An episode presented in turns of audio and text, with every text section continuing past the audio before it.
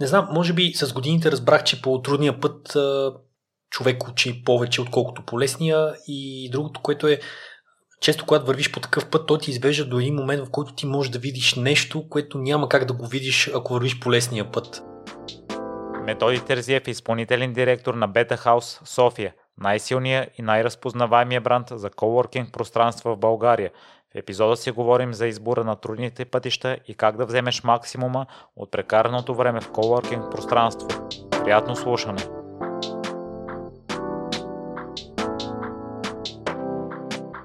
Здравей, Мето! Благодаря много за приятата покана и за това, че откликна.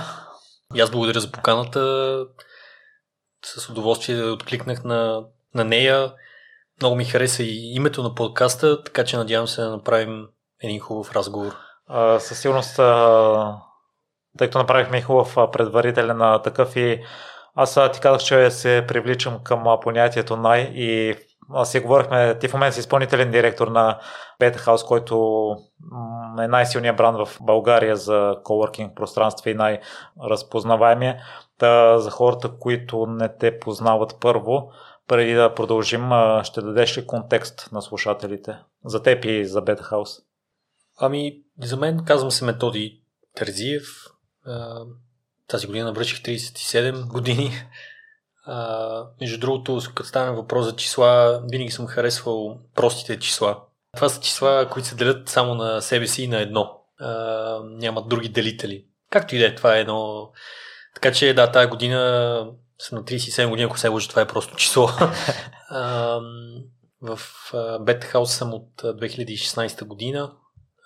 Минах през различни, през, през различни роли. В момента съм изпълнителен директор и Бетхаус извървя един голям път и преди аз да се присъединя към организацията, но и откакто аз съм там също, тъй като ние сме единствения coworking space в coworking пространство в България, което му а, затвори основната си локация, от където е стартирал и се преместихме на друга и в последствие следващите години открихме и още три, така че в момента имаме четири локации в София, близо 5000 квадратни метра и така нататък. А, това специално с квадратните метри не е най-важното нещо, разбира се, но откакто имаме четири локации, а, видях какво е да предоставяш услуги на, на по-голям брой хора, на различен тип хора в различни части на града. И също така в момента сме в процес на допълнително разрастване и в градове извън София. Така че, може би това ще си говорим малко по-натам в разговора, но доста а, така вълнуващо е да, да съм част и да продължавам да бъда част от а, коворкинг движението. Аз винаги така съм смятал, че това е едно движение, философия, така е и започнало. И истината е, че след с появата на COVID и най-вече, откакто нещата се постабилизираха, това е един огромен трамплин се превърна за цялата индустрия и за всички брандове по света, които правят това, което и ние правим вече на 10 години. Поздравления за, за това, което сте постигнали. Да започнем от това от образованието ти в Швейцария, тъй като ми хареса, че още от тогава си търсил неотъпкани пътищата, откъде е това желание, а не да вървиш по стандартното и предначертано нещо, което знаеш, че до голяма степен ще ти... Знаеш какво да постигнеш. А, аз като че ли винаги съм се привличал от трудното по-скоро. А, не задължително съм мислил за нестандартно, тъй като нямам самочувствие за себе си, че съм изключително интересен и нестандартен човек, но като че ли трудностите са били нещо, което ме е привличало. А, а знаеш ли защо и откъде? Тъй като а, генерално хората си мислят, че предпочитаме по-лесното. Ами да, със сигурност лесните пътища са предпочитани от повечето хора не знам, може би с годините разбрах, че по трудния път човек учи повече, отколкото по лесния. И другото, което е, често когато вървиш по такъв път, той ти извежда до един момент, в който ти можеш да видиш нещо, което няма как да го видиш, ако вървиш по лесния път. Говоря, често разбира се, това е едно ново предизвикателство, един нов връх, едно ново нещо, което можеш да направиш или да направиш нещо по различен начин. Тоест, то до някакъв степен пак те води до нещо трудно, но а, много по-обогатяващо е това като път. А, конкретно за, за Швейцария. Само да, да? да спра тук да те питам допълнително, тъй като във всеки един момент може да тръгнем по трудния път и въпреки, че аз предпочитам да се предизвиквам, по някой път ми трябва външна намеса да ме а, стимулира да тръгна по трудния път или нещо ново. За мен там, кои са качествата или какво си казваш в тези моменти, в които се колебаеш или преди да поемаш стъпката, така че да го направиш, а не да си продължиш по тъпкания. Едно от най-големите качества, което смятам, че през годините някакси съм изградил в себе си е търпението. За да можеш да вървиш по един труден, труден път, трябва да си търпелив. Ако, ако си човек, който бързо се отказва или а, при, при първите проблеми, камъни по този път, а, решаваш да се върнеш и, а, и, и въобще да спреш цялото това нещо, а, да, цялата тази философия не е за тебе. Така че търпението е нещо, което е важно в този смисъл и другото нещо, което е някакси да знаеш защо го правиш.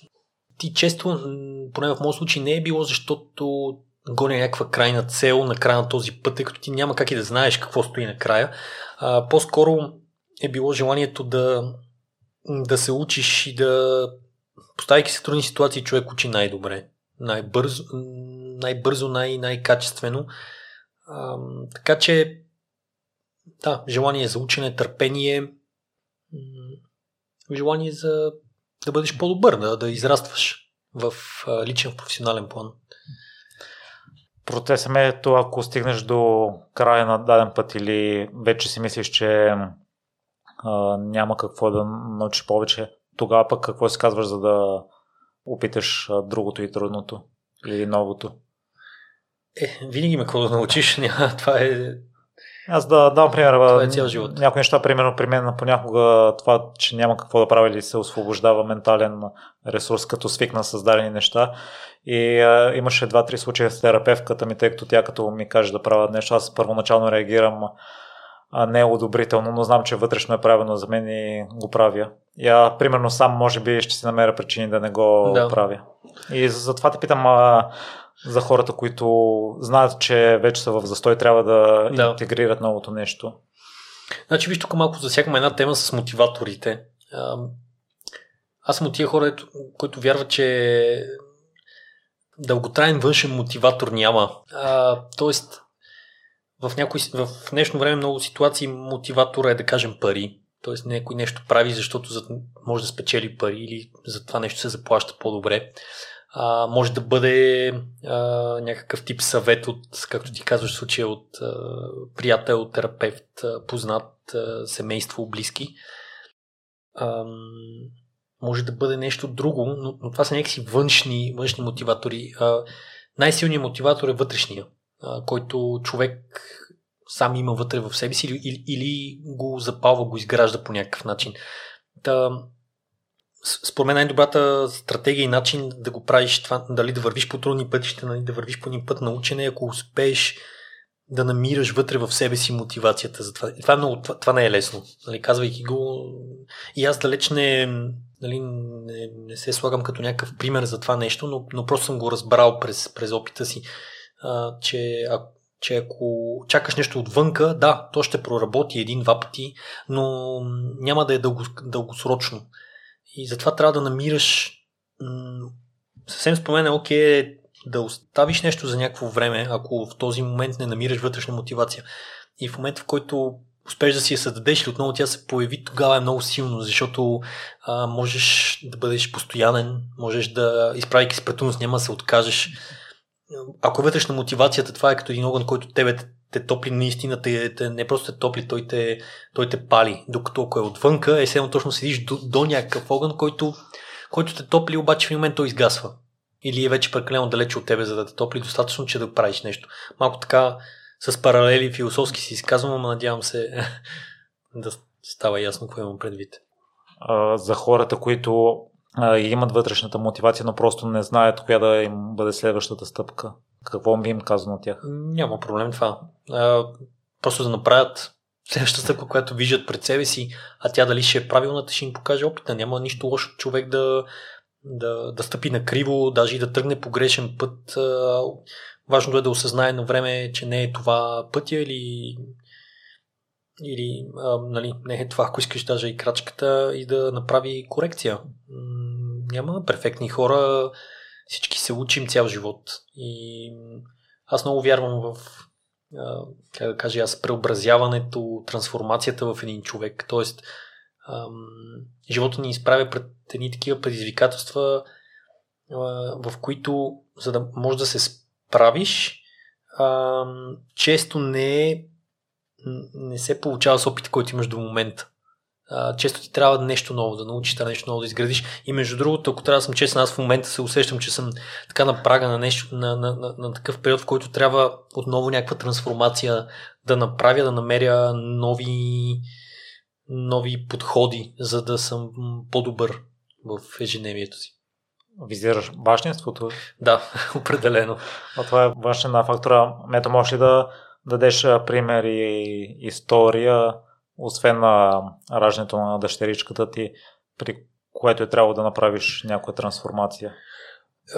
Първата много голяма такава със сигурност беше заминаването ми за да уча в Швейцария, което стана дума малко по-рано. Бях на 19 години тогава, веднага след гимназия. И в крайна сметка заминах за една държава и един град, където абсолютно никой не познавах. Нямаше българи, никакви други мои съученици от класа от гимназията може би така тръгнаха по едни по-отъпкани пътища в градове и държави, където от години има българи, имаш приятели, деца казва, има кой да те посрещне, а, така да изпиете една бира първите дни, нещо някакси така да, да, да се озовеш в, в едни добри ръце и да някой да ти помогне в началото. Особено на 19 години, когато е човек и сменя, напуска дома си, а, сменя не просто града в България, в който живее, но напускаш а, България, отиваш в чужда държава да живееш, като абсолютно нищо не е като вкъщи, нито езика, нито културата и ти трябва реално погледно всичко да започнеш от нулата, е много трудно. Така че това беше една от най- трудните ситуации в живота ми, която ме, която ме е изградила до, разбира се, частично до това, което съм и, и до днес. Прекарах 3 години там, завърших бакалавърска степен в университета в Базел и връщайки се назад в мислите си, това са вече 15 години, може би и повече. Знам колко много ми е, ми е дал този опит и между другото няколко много, много силни приятелства, които поддържам и до ден днешен с, с хора от университета от тогава. Така че макар да ми беше много трудно тогава, знам, че си е заслужавал. И мето, кои са най-ценните неща, които и до днес са, са валидни ги следваш? Ами, конкретно, когато си, когато отидеш да бъдеш студент в друга държава, първоначално ученето не е на преден план, защото ти чисто житейски трябва да се напаснеш към мястото, където живееш. А, това означава най-елементарни въпроси от рода на какво ям. Аз тогава не можех да си готва. А, нямах много опит с пазаруване, даже ако искаш на продукти, нали. А, така че, примерно, как аз си организирам деня, така че да, нали, да, да имам какво да ям и в крайна сметка нали, цените бяха съвсем други от в България, нали, т.е. аз съм търсил и възможно най-економичното решение на този въпрос. Така че Ам, от някакви такива може да звучи много смешно в момента и, и битово, но, но това е реалността. И когато, ам, когато нали, не си го правил преди това, ти няма, няма кой да ти помогне. Нали, ти трябва да се оправиш с този момент. А, и след това вече, разбира се, идва цялата, още, цялата организация на, на деня ти, на, на, на, на живота ти там, така че в крайна сметка ти да си в най-доброто състояние да учиш и да прогресираш, защото сега, ако ти имаш някакъв проблем в житейски план, много трудно ще можеш да се концентрираш върху ученето, да ходиш на лекции, нали, да, да изпълняваш задачите, изискванията, които има към теб, да се справиш добре на изпитите всеки семестър. Така че за мен първата година в Швейцария, разбира се, аз си ходил на всичко и даже беше като цяло много, много силна първа година направих в университета, но почти цялото ми време е било насочено към това да си наглася живота в тази нова среда А, и то е свързано с много неща. Свързано е с това да се научиш да комуникираш и то на един чужд език. А, да, а, аз а, съм завършил немската гимназия в София като цяло на много силно образование по език, но, но то беше сравнително, ам, как да се израза, силно по граматика, по фактология, но не и на говорене, не и на самочувствие, че можеш да се изразяваш, че можеш да общуваш. Така че в тази първа, а пък и в Швейцария, който има представа, там не се говори немски. там се говори един много силен диалект, да не кажа, че е друг език, швейцарски немски. И аз по улицата абсолютно нищо не разбирах. Абсолютно нищо. Така че ми отне една година да, така, да, да се науча да комуникирам, да, да се науча да ги разбирам, а, нали, да, да се отпусна и аз да говоря така, че да мога да питам някакви неща, да, се, да достигам до информация. Пак казвам, силно звучи много елементарно, обаче на, на тези години а, това бяха много трудни неща. В смисъл, който се е сблъсквал, знае. А, така че да, комуникация, а, адаптивност, и, и да, отново това, което оценихме малко по-рано, тогава не го наричах търпение, ми въобще така да не се откажеш. Нали, да, да знаеш защо си там ти и че трябва да го доведеш до край. Това следване. А ти това споделяш в едно интервю, че образованието в чужбина, освен ученето, дава и други качества в личностно отношенията. Друго нещо има ли да добавиш за това, което си научил ами, по край ученето?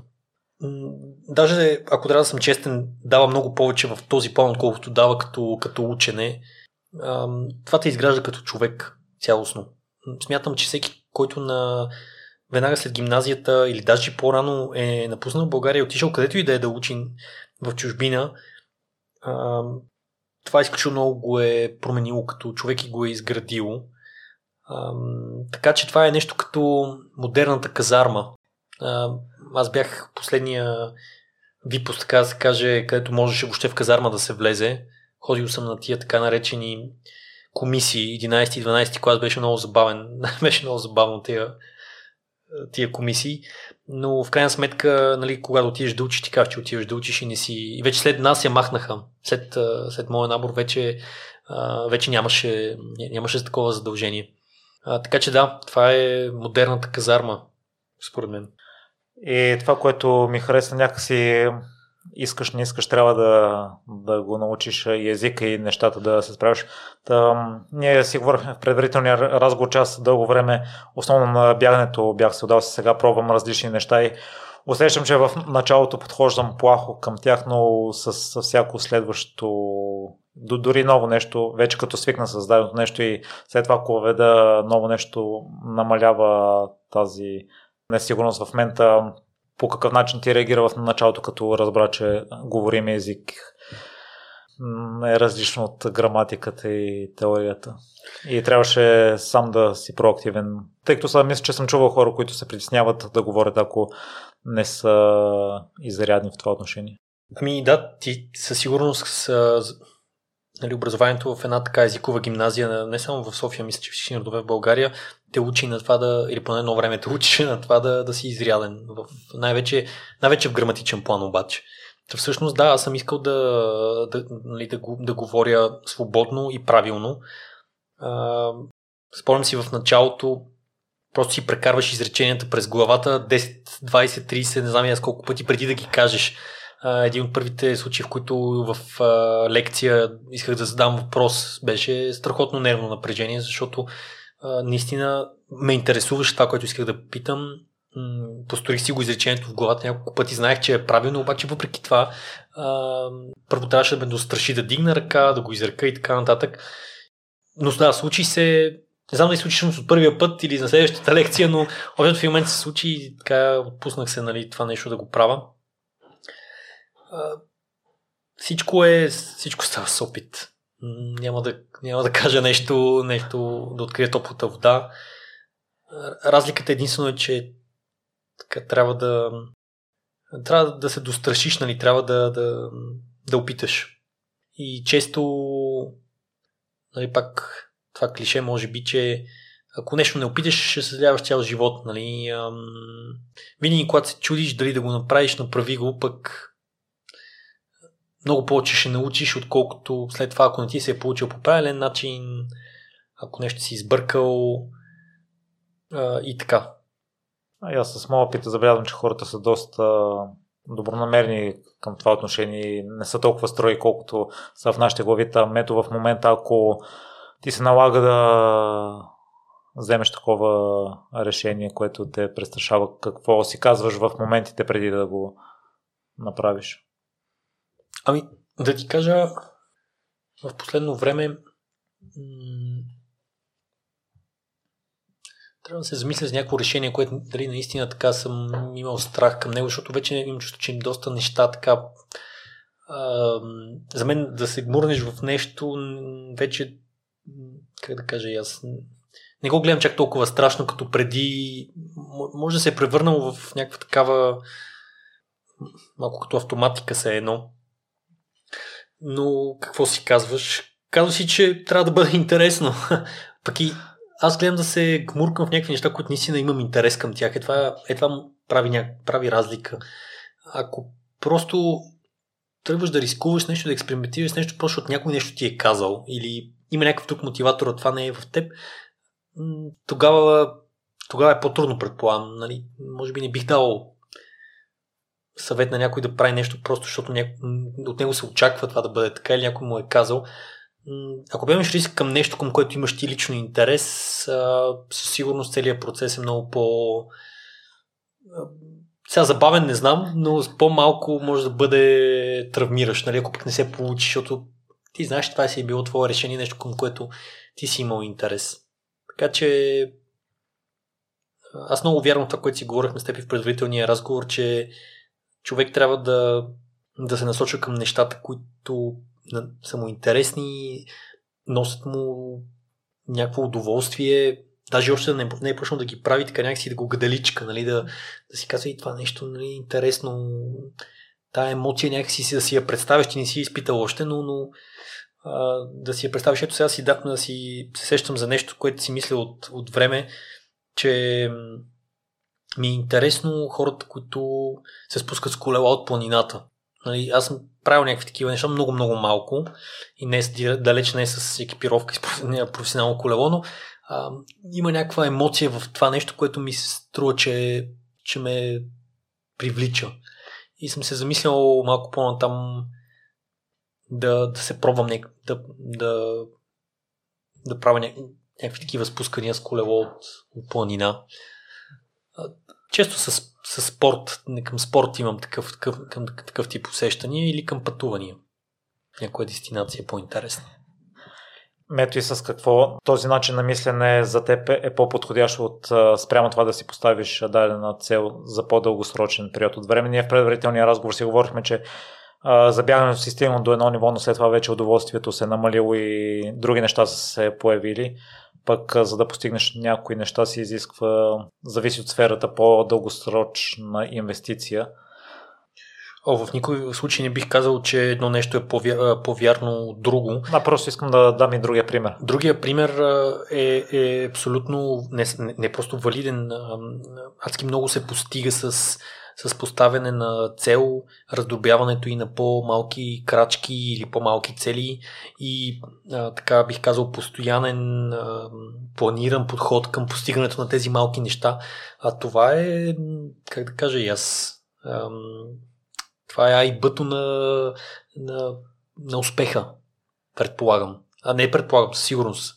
А, до някаква степен това е западната философия си мисля. А, като казвам философия, по-скоро западните модели, нали, които а, последните години в България много навлязаха с пак, нали, с, както каза и ти, с поставянето на цели, с гоненето им, с постигането им и с целта за постоянно подобряване. Но сега се замислих, то при теб спорта на второстепенен план. Предполагам в Бетхаус не може да правиш какво, изцяло каквото ти носи удоволствие. Там вече си има... Е, разбира се, да, разбира се, смисъл. Всеки, който даже и хората, които са най-високо в една иерархия, им се налага да правят неща, които не са им приятни или рутинни, но това за мен, за мен никога не е било проблем. Това, са, това, това е част от, част от играта. Е това. А, а иначе, не знам, аз лично, понеже за да се върна на това с целеполагането, някакси сам, така се е получило в живота ми, не, не съм точно от тези хора.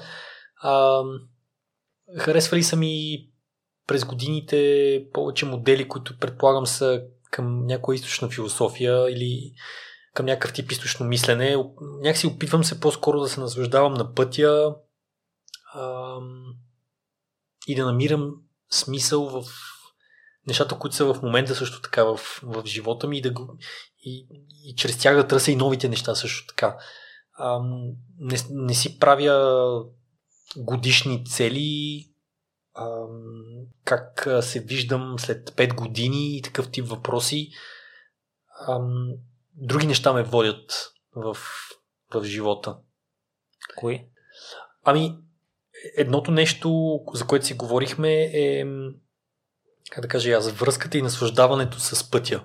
Нали, Тоест, когато правиш нещо или когато живееш някаква, някакъв етап от живота си, да се опиташ да му се наслаждаваш. На, да, да, да ти е приятно да се чувстваш в, да се чувстваш в кожата си, да, да се опитваш се. Много хора говорят за баланс а, между работа и лично време или въобще личностен баланс. Е, добре, може би въпросът ми е насочен към по-долния слой, тъй като само ако се наслаждаваш, някой може цял ден да се наслаждава да. на да, да, да, съгласен. стоянето на плажа, на морето. Съгласен, да, виж, това е, това е, това е много добър коментар. Може би аз излизам от това, че на мен седенето на плаж никога не ми е било приоритет. Някакси аз съм, се чувствам жив, когато съм в действие. Съм и, нали, не мога просто да, да седя да си клата краката. Това е винаги било така. Така че, всъщност, да, сега като казваш, ам, може би това въжи за, за хора, които така или иначе не се спират и искат да бъдат активни, искат постоянно да учат и да, да се развиват. Ако, ако трябва да, да дам някакъв малко по-цялостен съвет, бих казал, на, бих казал не съвет, но да, като някаква мисъл, е, че всеки трябва да намери това нещо, което го, го, го кара да се задвижва вътрешно. Даже по-скоро, може би, го кара не да лежи на плажа. Не, че има нещо лошо в лежението на плажа, но това не е, а, как да кажа, аз ние не сме някакви миди или нещо друго, което сме родени да лежиме на плажа. А, ние сме хора, нали, върха на хранителната верига и има смисъл за, за, за това наше съществуване, което трябва да намерим. Ама това намиране не става с лежение на плажа. Така че, ако все още не сте намерили, т.е. ако все още хората не са намерили какво да правят, трябва със сигурност да, да продължават да търсят. Иначе е едно съществуване, което да, не мисля, че е стойностно. А ти лично за себе си си намерил смисъл и в Бета Хаус и да се развиваш и през някои... Бета Хаус е... Бета Хаус е част от пътя ми. Когато 2016 година а, един от основателите на, на, на Хаус ме покани да се присъединя, аз го виждах като една логична следваща стъпка в тогава, нали, професионален план, в, в кариерата ми тогава. И това се превърна в най-дългия ми опит професионален до момента и се превърна наистина в нещо, което, което работи всеки ден с, с радост и, и така с кеф. Докъде ще ме доведе това нещо до момента няма представа толкова неща случиха последните години, които сме очаквали и за индустрията, както си говорихме в предварителния разговор.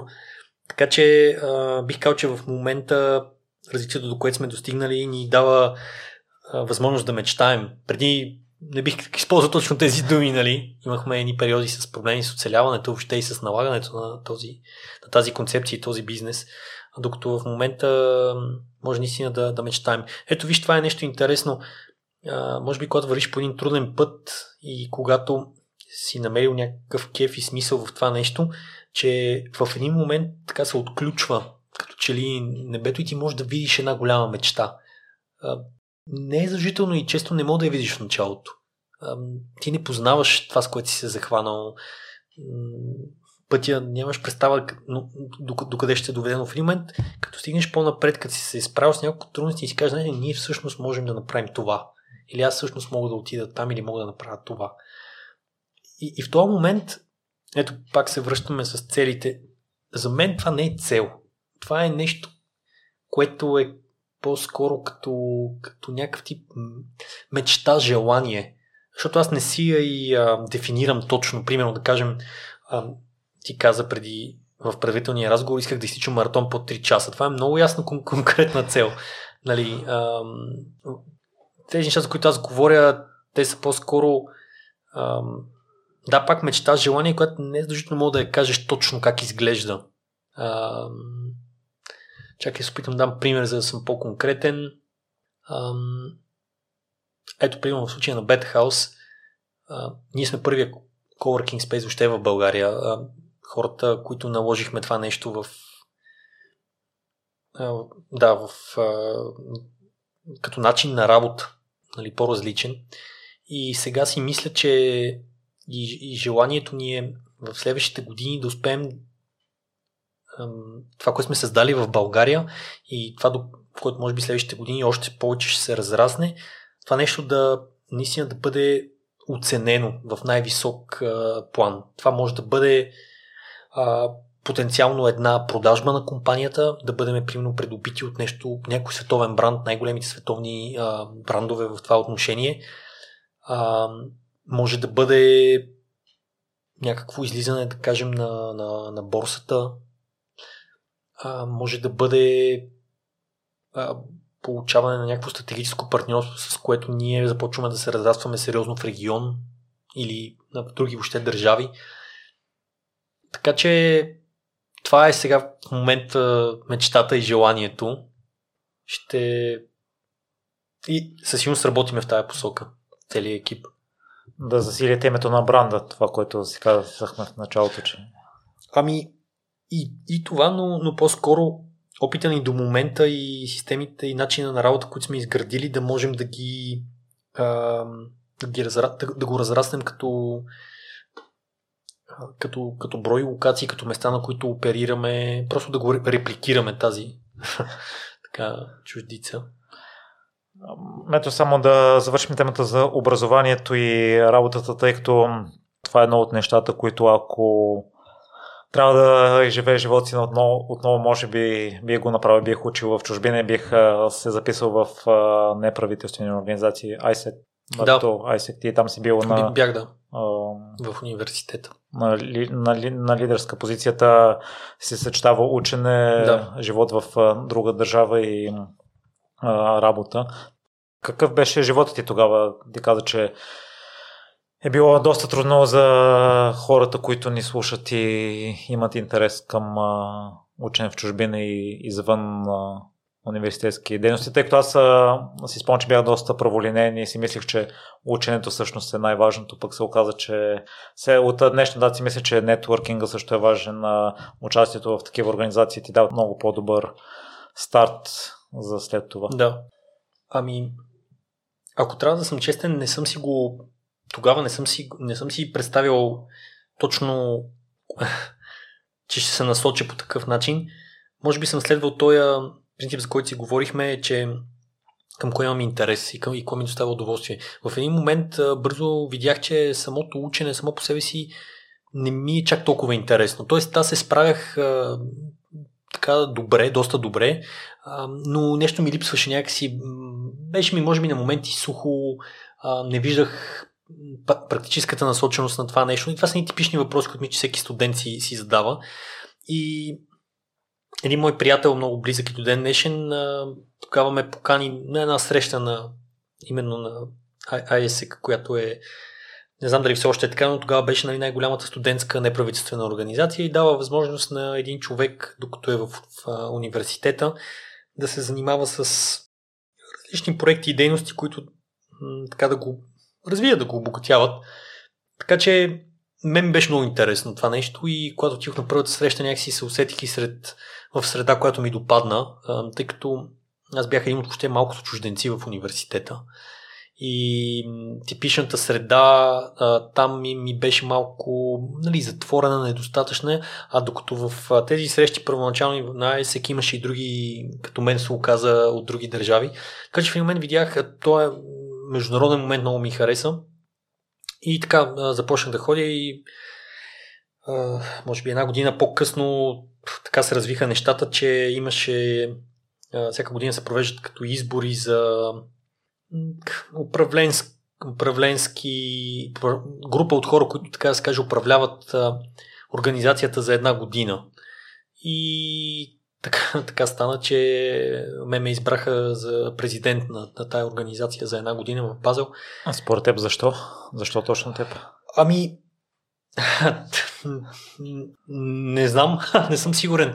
Може би, спомням си тогава, че от предишният а, така, борт, както се наричаше, няколко човека дойдоха и активно ме подканваха и ме мотивираха да кандидатствам. Аз въобще не съм си го мислил, ако трябва да съм честен.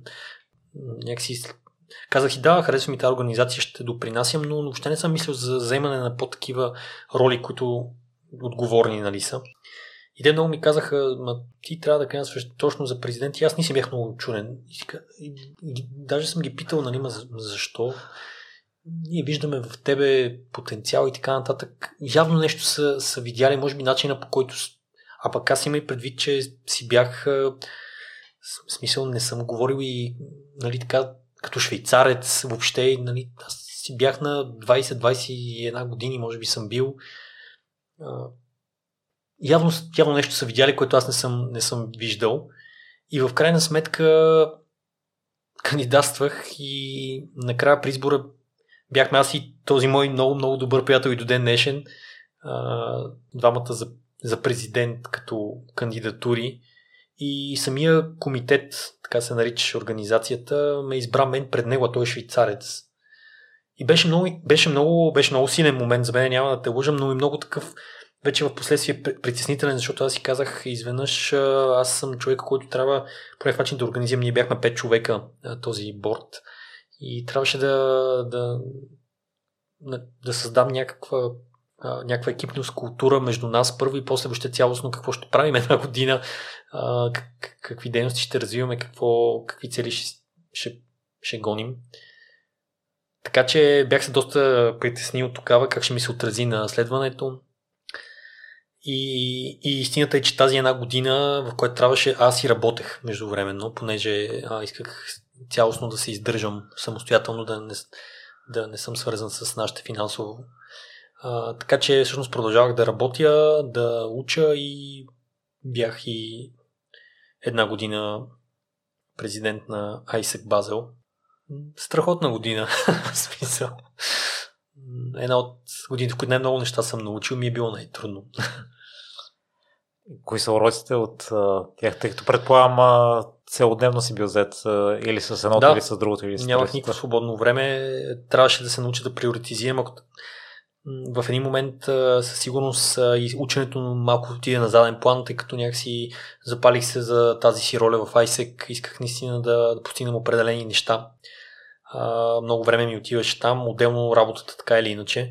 Така че общо взето, но това беше вече последната ми година в следването и бях се научил как, нали, какво се очаква, как да уча, как да се справям, така че в общи линии uh, после го разбрах това правилно, търсех един такъв а, момент 80-20, ако си чувал този тази концепция. А, нали, опитвах се с, а, нали, с по-малко ефорт в, в ученето да постигам 80% резултат. И в една голяма степен ми се получаваше. Може би по предмети, които а, не ми бяха интересни и не бях силен, нали, там нямаше как това нещо да работи, понеже това нещо работи, когато вече имаш натрупа някакъв опит и имаш някакъв интерес към, към предмет. Но да, съчетаването на, на три големи неща, това, това е най-големият ми опит тогава, в смисъл по тия години и след това мултитаскинг, нали, в нещо време наречен, тогава за първи път трябваше да така бях изправен пред такава ситуация. И като а, нещо, което би било полезно на слушателите за приоритизирането, ако изпитва трудности в това? Това, е, това е един много голям въпрос а, и не мисля, че има така един отговор, който може да се следва. Това, което е работило за теб. Освен ами... на принцип 80-20 в ученето. Да. Защото ако имаш едно или две неща да вършиш на ден, е лесно, но като да. три равнопосилни. Ами, аз съм от тия хора, дето се опитвам, когато, а, когато мога нещо да свържа бързо, да го свърша. А, това е не точно приоритизиране, защото не приоритизирането ти казва, че трябва да разделиш задачите на определена а, важност и след това вече да прецениш спрямо важността и може би колко време ще ти отнемат, кога е най-добре да ги направиш. А, така че при мен е било така, че когато нещо знам как да стане и бързо мога да го направя, а, гледам да го направя, защото първо ми се отмята в главата, което е много хубаво чувство и второ а, ти дава усещане, че а, си задвижил нещо, че, че някакво колело се завърта. А, нещата, които изискват повече мислене, повече а, търсене на информация, ресърч и така нататък, а, съм се опитвал да ги оставям за моменти, в които мога да имам спокойствие от други работи. Тоест да не бъда няма как да ги правя докато съм на лекции, нали, докато работя и така нататък. Трябва да съм сам, нали, а, със себе си, за да си го отделя това време.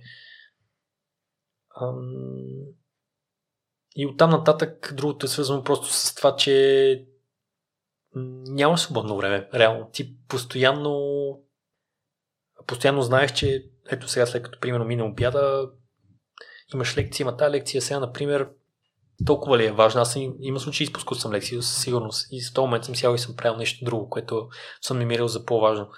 Така че да, някакъв тип вътрешно управление на, на важността.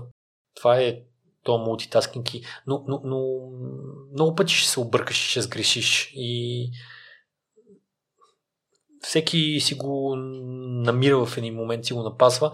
Може би нещо, което е важно, общо бих казал, е, че трябва да си управляваш енергията. Трябва да, трябва да си се наспал, да се чувстваш добре, защото само в такава форма можеш да въобще да, да излезеш на пангара, да, така казано, да, да, да се поставиш въобще в ситуация на мултитаскване с много неща. Ако не си в, с, с добра енергия, нямаш сила, няма да ти се получи. Просто ще се чувстваш постоянно, че не се справяш и м- по-скоро ще те закопаят задачите, отколкото ти да ги отмяташ. Тоест и това си го приоритизирал сами. Ами да, гледах да спортувам, гледах да се, аз слава богу и до днешен имам много хубав сън, а, нали, да се храниш, най-елементарните неща, но, но те, ако ги правиш добре, тялото ти се чувства добре, мозъкът ти работи, може да учи и така. И мето за слушателите, които би било полезно да си вземат максимум от едно следване в чужбина, като обобщение, ако няма какво да се допълни. Аз това, което научих е, че не най-важното нещо е класацията на университета. По наше време, не знам как е в момента, когато искаш да учиш, вече си решил, че искаш да учиш определен предмет, определена специалност, а, имаше адски много класации тогава на най-добрите университети. Европейска класация, световна, а, после си има класации по предмети, примерно ако искаш само по биология или само по економика или само по философия, само по психология, право, медицина и така нататък. И това беше определящото тогава. Но в последствие си дадох сметка, че извън тези класации има няколко други много важни неща. Първото е в какъв град и въобще в каква среда ще живееш. Защото, например, за, така, за приятели, които отидоха в Америка да следват, там типично кампусите на университетите са доста отдалечени от, или са отдалечени от град. И реално погледно ти попадаш в една затворена среда, която може би за това са го измислили, нали, ти фокус е да, след, да учиш и вече може би някакви контакти в университета. Но аз лично никога не съм бил тия хора, които за мен това е достатъчно. И мисля, че не бих се чувствал добре в, в такава среда. А, а даже университета да е номер едно. Тоест, ако... И, и може би това и през годините съм си мислил, нали, са ме питали хора, които искат да си пращат децата и сега вече то още е рано дено и като потенциален, нали, като родител, мисля, че ще се интересувам много каква е средата, в която изпращам детето си, нали, а, град ли е, село ли е, каква е социалната среда, какви възможности има да се пътува също така, да се, нали, да се достига до това място. Спомен една изолация потенциално социална такава за, за, за един млад човек не се отразява добре. А, днешно време човек може да учи по толкова много начини вече, има толкова много информация онлайн. Не задължително най-добре прекараното време е на една скамейка в някакви часове наред. Нали? Аз има предмети, по които преподавателя по някаква причина не ми е харесвал, но учебника ми е бил много интересен и всъщност съм прекарал повече по-ми е било интересно да чета от учебника, отколкото да слушам преподавателя. Нали? Така съм учил. И ми, или съм си намирал даже материали допълнителни, съм, съм чел. Така че бих казал, гледайте, гледайте по общата картинка, не само класацията на университета. Ако е важно да, да за работно място, т.е. да имаш и работа, това също има значение. Нали? По-големия град или по-такава среда има повече възможности. Сега студентският труд, то е ясно какъв е горе-долу, нали? не е високо платен. Аз съм правил различни неща, но най-много се гордея с това, че всъщност от един момент, точно от първата година нататък, почнах се занимавам с преподаване. То е много смешно, защото бях толкова малък, но а, имаше тогава възможност много в този град, в който живеех, а, да се преподава на деца. Тоест, а, имаше обяви от родители или от, а, в разни школи, такива, в които търсеха а, хора, които могат да преподават, примерно математика. Аз математика съм преподавал или някакви такива малко по-точни неща на деца, които са 5 и 6 клас. А, тоест, това са неща, които ти ги знаеш. Примерно, няма да забравя такива часове, трябваше да уча дроби, т.е. как да преподам дроби на, на едно дете или отваряне на скоби и разни такива неща, които ти си ги учил толкова отдавна. А, и трябва да ти кажа, че тази работа толкова много ми харесваше. Между беше и много добре платена, понеже все пак явно се води някакъв интелектуален труд.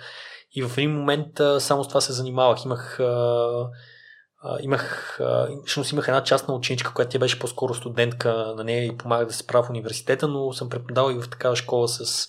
Пак бяха частен тип уроци, нали, на, на, на, на по-малки деца, математика. И беше много готино. Браво на теб.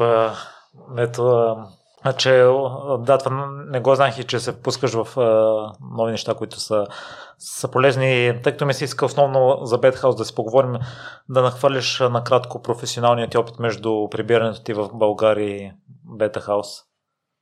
Ами аз се прибрах в България 2000, края на 2008, по-скоро 2009 година и тогава бяха едни времена на тази така наречена световна економическа криза, която започна 2007 и 2008, но нали, продължи. И моята специализация след университета, въобще от университета накрая, беше в капиталови пазари. Много се кефех тогава на всичко свързано с акции, облигации, въобще ако искаш това, което нали, по филми имаше с тези трейдери и така нататък. И по някаква причина се бях справил добре на, на тия курсове. Аз даже имах възможност да остана в такова инвестиционно бюро, нали, така наричаше в, в Базел, но не ми се оставаше в Швейцария, исках да, да направя нещо ново и се приях в България тогава. Няма значение, исках в България да започна работа и от а, едно, а, изкарах един стаж тогава на българска фондова борса. Страхотни страхотно време прекарах тогава и с приятели до ден днешен, с които си поддържаме връзка, но точно тогава заради тази економическа криза, този сектор беше много сериозно ударен. Въобще банковия финансов сектор беше много сериозно ударен и както от самата фондова борса, така и от един от инвестиционните посредници, които ме бяха одобрили за работа, когато се случиха тези неща, казаха ми, за съжаление имаме в момента замразяване на всякакъв тип наемане, а, докато се види какво се случва. Така че аз така не успях да започна работа в този сектор и просто за да почна нещо да работя, навлязах в сектора на рекрутмент услугите и започнах работа за една англо-немска фирма, защото знаех нали, двата езика. А, беше много също много готин опит от едно апартаментче близко до площад Словейков. Един малък екип започнахме и работехме, бяхме българин екипа, но работехме изцяло за чужестранни клиенти, нямахме български клиенти и шефовете бяха англичани. Така че имам опит в тази рекрутна индустрия, пък този опит после прерасна в... се присъединих към една американска компания с представителство в България, която се занимава с така наречения Executive Search на английски или подбор на менеджерски персонал, като тогава бях така, най-младия консултант въобще в, в тая в компанията, нали, не само в България. И беше много интересен опит, защото трябваше да, да търся хора за менеджерски позиции. Например, представи си, а, аз отговарях за няколко сектора, но основно сектор технологии и а, имахме технологични клиенти, които си търсеха, да кажем, финансов директор, маркетинг директор, изпълнителен монтажи директор и също сме имали като позиции. И принципа на намиране на такъв човек е тотално различен от предишния ми опит тогава в рекрутмент индустрията. А можеш ли да кажеш разликите, тъй като и аз за първ път ами, даже чувам, че има и такава длъжност. Да, да. Ами, типичната рекрутмент индустрия, тя разбира се се промени, защото ако говорим за нещо пак преди повече от 10 години, нали? А, даже, може би към 15. Нали, много е свързана с пускане на обяви в различни портали, а, търсене на хора през а, включително нали, през LinkedIn и така нататък. Докато когато работиш за една менеджерска позиция, много често ти въобще не можеш да пуснеш обява, тъй като на тази позиция в момента има човек. Основната дума в този бранш и до ден днешен според мен е конфиденциалност. Ти работиш по проект, който реално ти не можеш да разгласиш на пазара.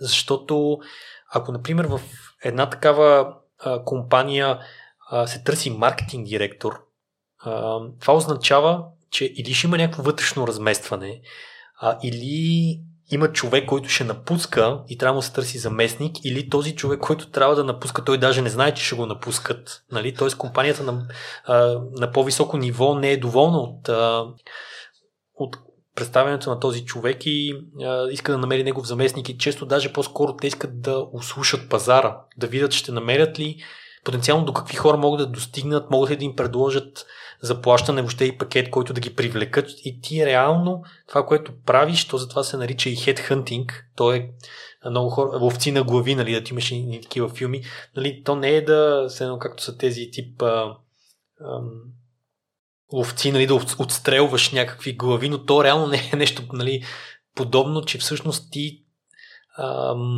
трябва да намериш най-добрия човек, който може да представиш, на който да го намериш, да стигнеш до него, да се видиш лично и то много често по... Нали, ти не можеш да направиш интервю точно, т.е. ти правиш интервю, но, но то трябва да е в много конфиденциална среда, понеже а, винаги тези хора, те са на работа някъде. Те не седат а, на пазара и да чакат някой да им се обади. А, така че ти трябва да ги убедиш да се срещнат с теб, след което трябва да им, да ги, да им направиш тази оферта на, на твоя клиент, да им ще да им бъде интересно, да иска да се пуснат в един такъв процес, да ги да им направиш някаква оценка, да виждаш дали въобще са подходящи и накрая реално погледнато ти трябва да представиш един шортлист, един списък с няколко човека, които си проверил, които смяташ, че ще бъдат добър фит за тази позиция и които имат интерес също така и които и биха се съгласили на такъв финансов пакет, който фирмата предоставя. Така че реално нас ни наричаха консултанти. Ние консултирахме компаниите в това, а, когато трябва да си наемат виш кадър или да сменят такъв. Трябваше да ходя с костюми всеки ден на работа. Въобще беше голям филм. И кои качества си е гледал мето, за да подбираш менеджери? Тъй като забелязвам, че при добър менеджер много лесно и бързо може фирмата да напредни Абсолютно. важна позиция. Абсолютно. Ами това са най-ключовите позиции в една компания, менеджерските. Там ако се сгреши, трудно се поправят, бавно се поправят и скъпо тия грешки. А, имахме процес, по който това нещо се случваше. Имахме скриптове, по които се работеше, имаше компетенции, които се оценяваха. Ние реално погледнато към крайния клиент предоставяхме едни репорти за всеки човек, в които оценявахме, правихме на тези хора им правихме едни допълнителни тестове. Такъв тип психометрични ли се наричаха или оценявахме просто техните качества, както, т.е. ти се опитваш да разбереш както техните твърди умения, така и меките им умения.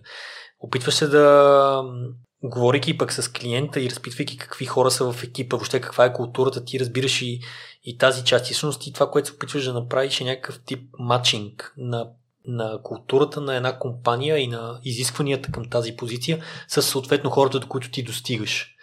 И когато ти изпратиш вече накрая този лист от хора, ти си поставяш името отзад и казваш, нали, аз като консултант на тази компания, предлагам тези хора. Нали, ние, седиме, ние сме направили цялостен анализ нали, на пазара и на тези хора и казваме, че смятаме, че те биха фитнали. А, иначе като умения, изключително много комуникативни умения в началото, за да отвориш а, един човек, да, да те изслуша, да се срещнете, а, доверие.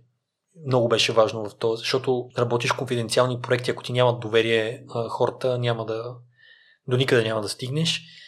И да, високо ниво на професионализъм, което е било свързано с това да оцениш човека възможно най-обективно, да си следваш там методологията, която сме използвали и така. Така че в крайна сметка ние си бяхме консултанти в истинския смисъл на тази дума, която по принцип си е така малко мръсна дума във всеки един пазар. Нали? Никой не обича консултантите, но, но да, такива бяхме тогава и съм сигурен, че добрата работа наша и на всички колеги тогава може наистина много да промени една компания, защото ти им доставиш един кадър, който реално погледнато може да им промени цялата, целият начин на работа. Или дали ще бъде свързано с процеси, дали ще бъде с извеждане на нови продукти. Въобще хората са най-ключовия ресурс в, в една организация и намирането на правилни хора направо е приоритет номер едно. Мисля, че в ден днешен особено това се вижда. А, пример, можеш ли да дадеш, ако не е конфиденциално, за човек назначен от твоя препоръка и а, голяма промяна, която си видял след това? Ако и си запознат. Ами, а, не съм сигурен за нали, точно какво толкова се е случило след това, понеже нали, не съм бил вече в компанията, но имам един интересен случай с една компания, в която пък ние Beta House работим като подизпълнител. Сега няма да й казвам името, за да не се каже, че е реклама, но това е човек, който аз... Тук, а, а, има право на... Така ли? Ако и ако ами, става дума, за, става дума за Коника Минолта. Това е една компания, която предоставя изцяло принтинг услуги. А, сегашният им търговски директор беше, мисъл, така да се каже, по този проект аз работих тогава и го назначиха заради тази препоръка, която като консултанти тогава сме направили. Аз съм работил по това нещо. Абсолютно. Той до ден днешен е в компанията и между другото, пак казвам, работиме с тях като подизпълнител. И това са вече над 10 години. Това е, може би, най-хубавия пример, който се сещам за работата ми. Нещо, което той е променил в компанията, знаеш ли? Ами, доколкото знам, е, е, нали, изцяло тогава се таргетираше едно разрастване в България, да имат много повече клиенти от различни региони и градове. Така че това е едно нещо, което знам, че постигнаха и другото нещо, което сега забелязвам последните години е едно разрастване въобще на портфолиото им. И т.е. те предлагат не само вече принтинг услуги, но имат и различни други а, нови продукти, които са, са пуснали в, в, за, за други неща, не, въобще не е даже свързано с принтиране. А, така че смятам, че добре се е случило тяхното развитие. Разбира се, там имам, има страхотна и тя до днешен е същата, която беше и тогава, когато работех изпълнителната директорка в България. Едва ли ще сети за мене, но а, с много хубави впечатления съм за нея още от тогава. И мето, тъй като преди човек да се отпусне, според мен е необходимо да има доверията, по какъв начин си го изгражда толкова бързо с хората да, да споделят, да се чувстват спокойно. Ами, да ти кажа честно, не знам дали има рецепта за това. Всеки един от нас в ежедневието си се среща с хора всеки ден. А, или, а, може би не всеки ден, но нали, се, се среща с хора.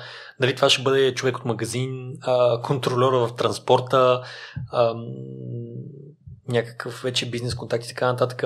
И много бързо а, ти усещаш дали на този човек може да му имаш доверие, да се чувстваш добре в неговата компания. Конкретно за доверието, спомен първата стъпка е точно тази. Някакси трябва хората да се чувстват добре в твоята компания, трябва да така да нали, ако ги каниш на някаква среща или искаш да се чуеш с тях, така, просто трябва нали, да, да, да, са, да, са благо, да са предразположени към това нещо. И сега това как се постига, не съм много сигурен, но предполагам е свързано въобще с това ти какъв човек си, как говориш, как си облечен. Нали? Те, те най-първосигналните неща, в крайна сметка не може да избягаме от тях. Ам, и вече в последствие, нещо, което е много важно, аз винаги много съм държал, да си държиш на думата, да изпълняваш това, което си обещал, да бъдеш точен, ясен и общо взето да, да си професионалист вече в последствие с това, което правиш. комбинацията от тези две неща мисля, че ще те доведе до изграждане на доверие.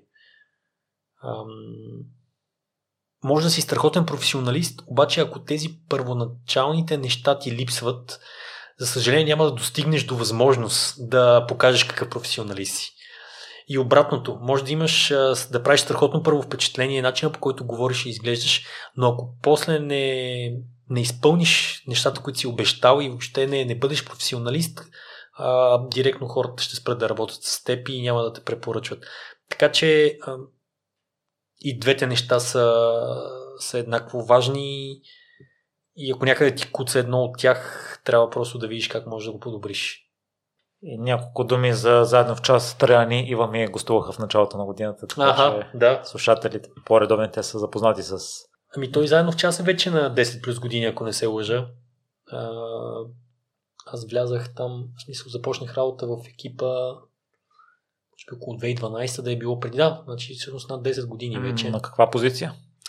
А, позицията се казваше директор институционални партньорства. Общо взето отговарях за институционални, да, за публичните партньорства на фундацията. А, това бяха нали, основно като се започне от Министерство на образованието и така наречените, тогава се наричаха регионални инспекторати по образование, сега са ги прекръстили на регионално управление по образование. Връзката с синдикалните организации в образованието и най-вече училищата, с които програмата работеше и имаше учители в тях. Всъщност една от основните задачи на моята позиция беше да намирам нови училища партньори в различни региони на страната, да ги мотивирам директорите, нали, работех с директорите съответно на тези училища, да ги убеждавам да кандидатстват за учители по програмата и в последствие, когато наберем съответната група учители за годината, да направя така наречения матчинг, т.е. да видя кой човек в кое училище да отиде да преподава, което беше още един много интересен процес. Но ето ти още един такъв пример, в който аз имах изцяло бизнес опит преди заедно в час, бидейки нали, в тази работа предишната, с която ставаше дума за в Executive Search компанията бях изключително свързан с бизнес начина на мислене и въобще с тези взаимоотношения. Извън се явявам в публичен сектор, който работи тотално по различен начин и ми отне половин година въобще да разбера как работи този сектор и защо подходите ми отпреди не че не сработваха, но, но някакси не бяха толкова адекватни. Някакси. И в последствие нали, това са думи, които съм чувал, нали, не, не, не е мое мнение изключително хубав контакт имах с тези директори на училища. Стигнах до такова ниво, че те имаха голямо доверие към мене. Някакси през мене, може би,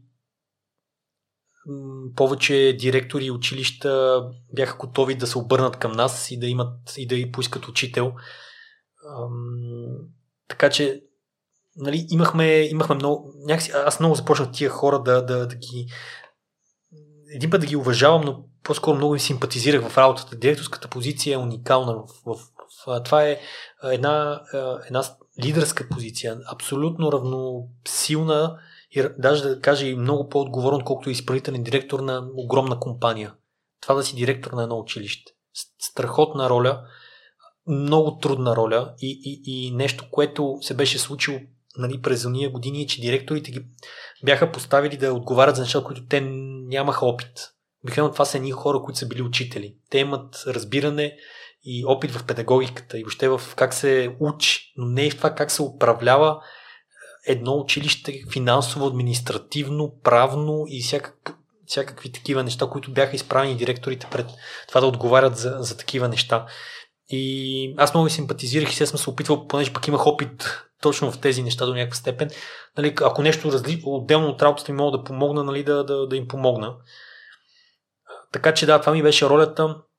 Едни 4 години близо, а, изпълнени с много смисъл, много бачкане също така.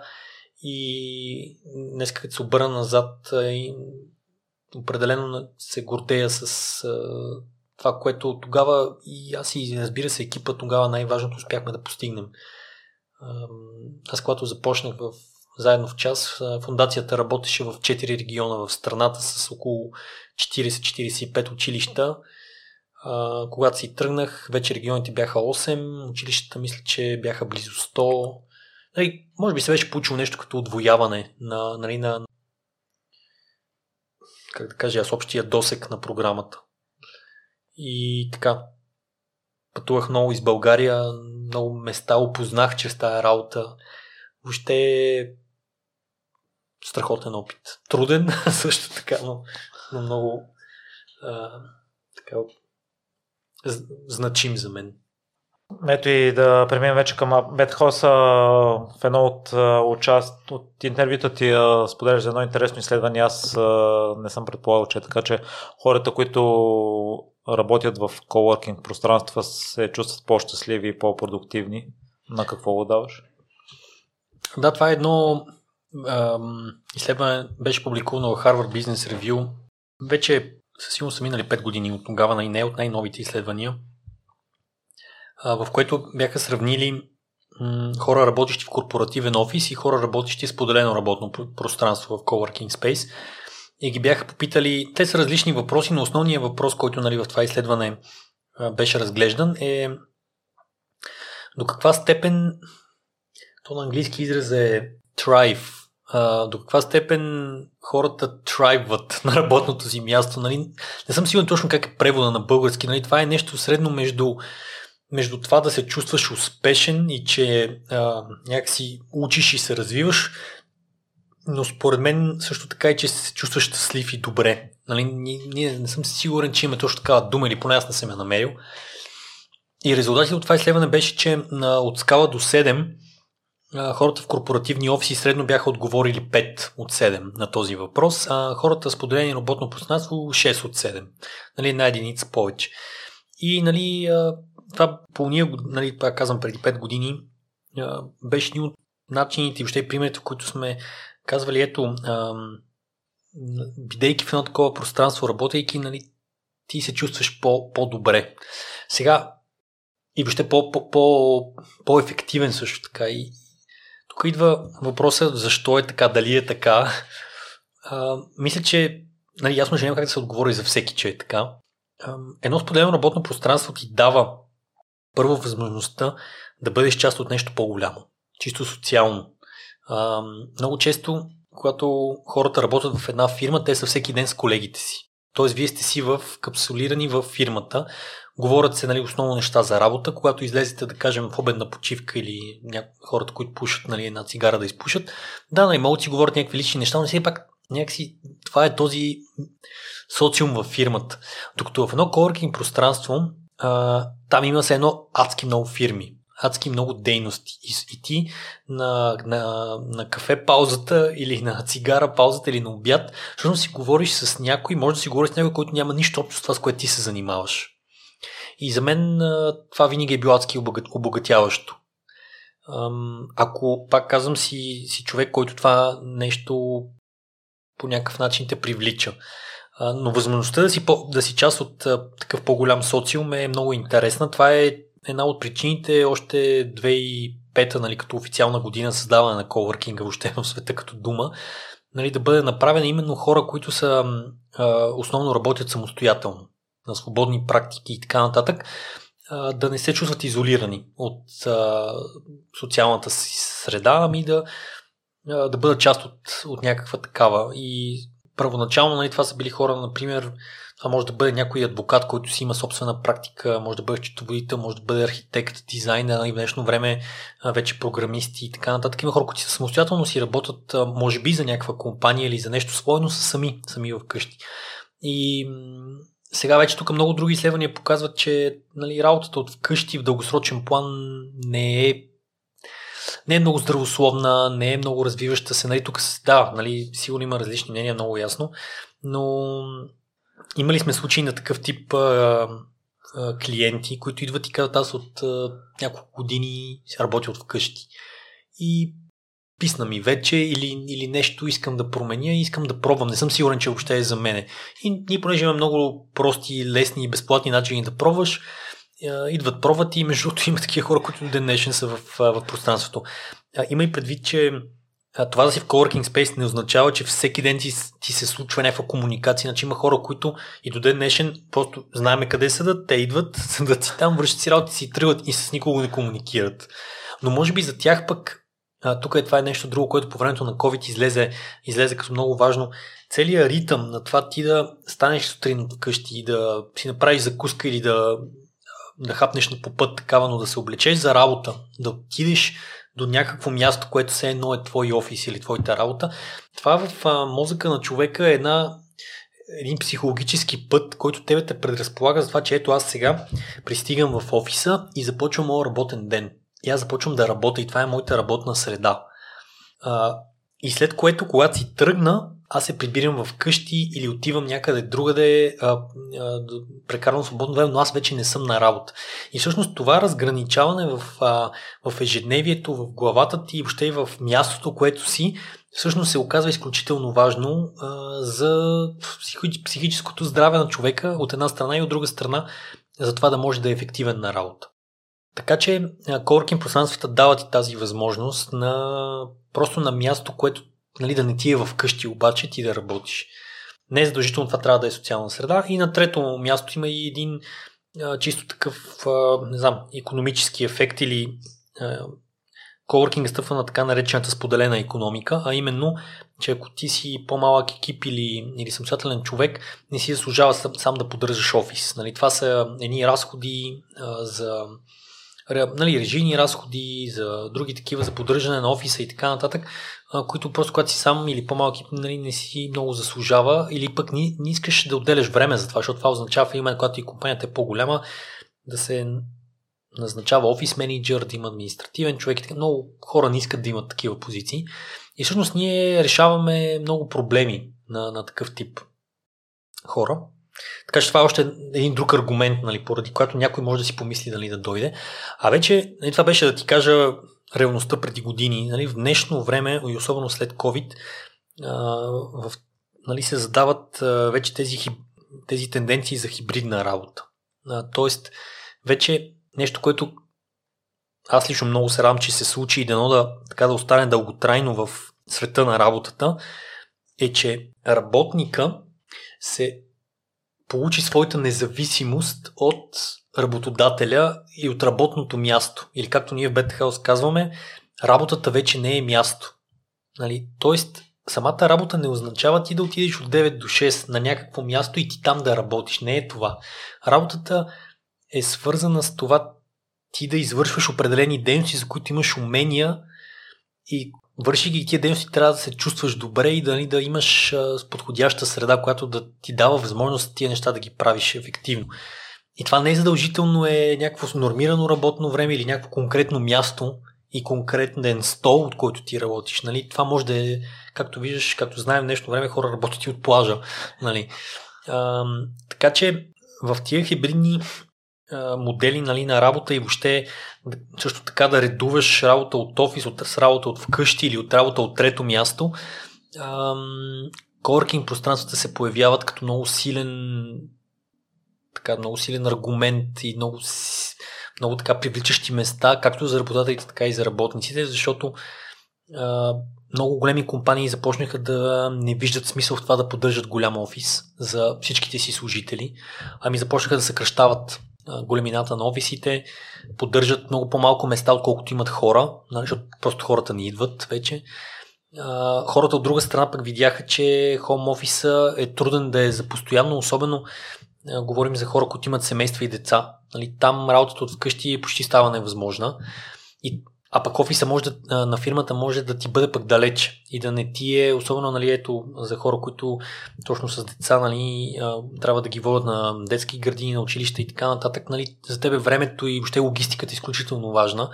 И в този смисъл може да ти е много по-приятно и удобно да бъдеш, да отидеш в един, едно споделено работно пространство близко до където живееш. Нали, на Запада вече започна много да се говори за така наречените сателитни офиси Тоест, пилно ти като компания правиш или взимаш а, офиси в коворкинг пространства близко до кварталите, където работят твои, а, голяма част от твоите служители. Именно с това да, да, им, да им бъде близко и удобно. Така че COVID а, като един, разбира се, ужасен здравословен а, нали, пандемия и въобще как да го нарека, то не е просто инцидент и вирус, нали, това е някакъв световна криза, в крайна сметка здравна, която се получи, се оказа, че повлия за мен позитивно на този аспект на работата и на, на това как работим, откъде работим, как, къде се чувстваме продуктивни. И се вижда вече много ясно в последната година, година и половина, че коркин пространствата играят голяма роля в, в това нещо и не случайно индустрията в момента много расте в цял свят.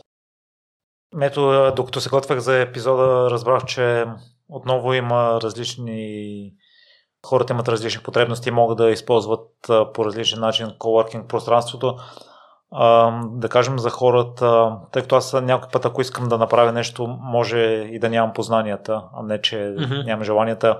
Хората, които искат да използват и допълнителните привилегии в кавички или допълнителните възможности, които предлага коворкинга, като комуникации, предполагам, завързване на контакти mm-hmm. или другите неща, а не да да седнат на един стол и да работят от там. Та, по какъв начин един такъв човек може да си вземе максимума? Ами, коркинг пространствата организираме събития в различни формати, които са неформални събития. Нали? Те са свързани, да кажем, с... Правили сме всякакви неща, честно казвам, като, като започнеш от... Извинявай, че те прекъсвам, да. освен на контактите, друга, за друго могат ли да се използват а, като допълнителни... Социални, социалните контакти? Да, освен социални. Това, което визирам под въпроса, ако някой човек иска да си взема повече от освен работата. Разбрах. Ами, ако това отговаря на въпроса, много често чрез тези социални контакти. Да, да, идеята преди да продължиш за да. социалните контакти, дали има нещо друго, освен на работа и социални контакти. Което... Ага, разбрахте, да. Ам...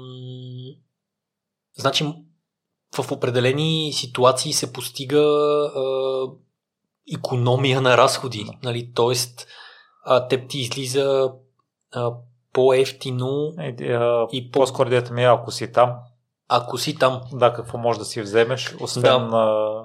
А, социалните контакти, които са допълнително на да. работата, която ще свършиш. Ами, може да си вземеш, а, може да си вземеш бизнес възможности. А, можеш а, да, т.е.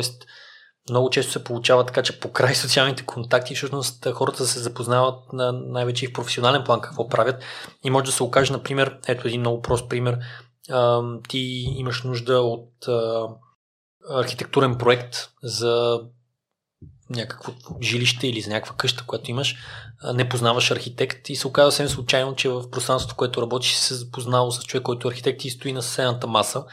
Съответно, ако сте си допаднали, нали, може да се видите и а, директно нали, да, да, да видиш дали може да работиш с него. Пък така даже са се случвали и малко такъв един тип бартърни взаимоотношения, в който пък примерно тип може да направиш сайт, човекът а, иска да си направи, а, да си качи портфолиото в някакъв нов сайт.